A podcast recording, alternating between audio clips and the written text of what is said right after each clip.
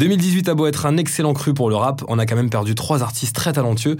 Alors je vous propose un focus sur ces trois rappeurs qui ont, malgré leur jeune âge, marqué les esprits. Let's go Vertical, Urban.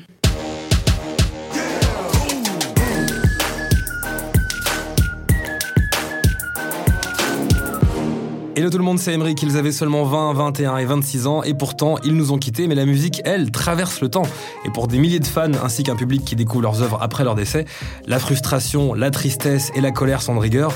Mais dans Vertical Urban aujourd'hui, on va surtout parler de leur impact dans la culture et de leur musique. Lil Peep, Mac Miller ou encore XXX Tentation sont à l'honneur aujourd'hui, et on commence par cet enfant terrible considéré comme un roi de l'emo trap.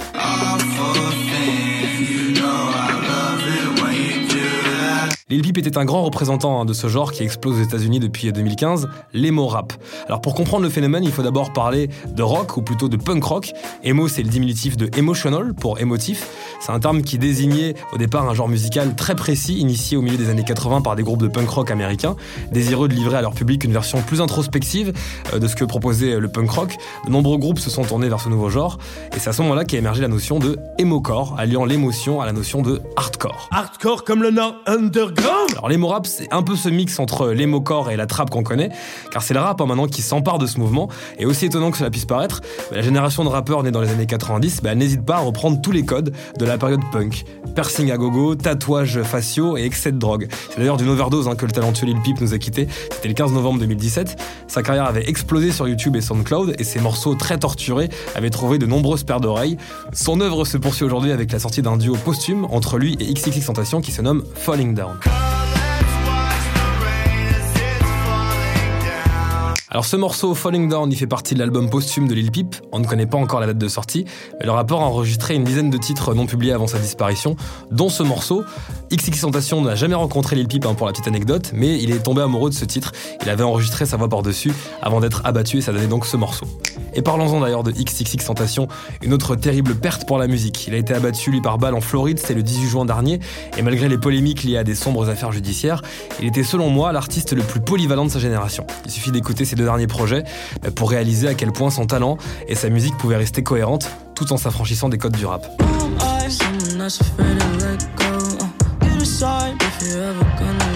Alors quand je vous disais qu'on découvre souvent le génie des artistes une fois disparu, eh ben ce morceau Sad, il porte bien son nom et il a battu le record du titre le plus streamé en 24 heures aux États-Unis sur Spotify, avec plus de 10 400 000 écoutes en 24 heures. Les thèmes abordés par XXX étaient principalement la dépression, sur le brillant album Seventeen. L'artiste n'hésitait pas à offrir une introspection, une introduction également sous forme de monologue, pour les fans souffrant justement de ce mal, en proposant de se libérer à l'écoute de son album.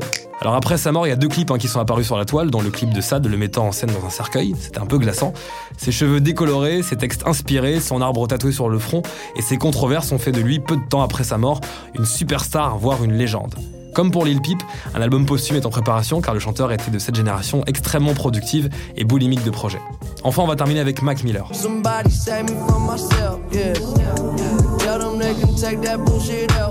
Les plus grands artistes ont rendu hommage à Mac Miller à la suite de son décès survenu le 7 septembre dernier, et c'est bien mérité, hein, tant la musicalité et la générosité de ce bonhomme a été unanimement saluée.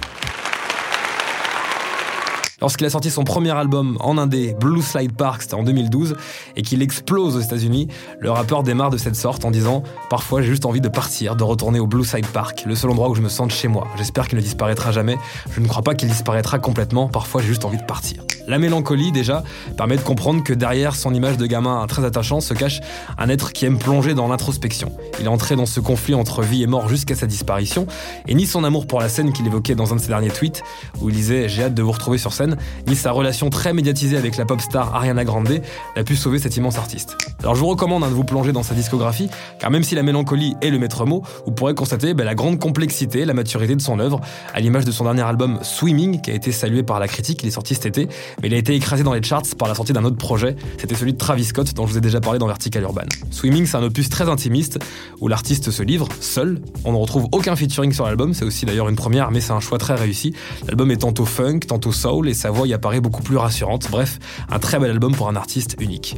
Vous l'aurez compris, ces artistes vont manquer dans le paysage musical, mais leur musique reste et surtout ils inspirent toute une nouvelle génération d'artistes qui émergent, symbole fort de leur impact. Moi je vous retrouve jeudi prochain sur Vertical Urban. D'ici là, abonnez-vous, partagez et parlez-en à vos amis. Ciao. Urban.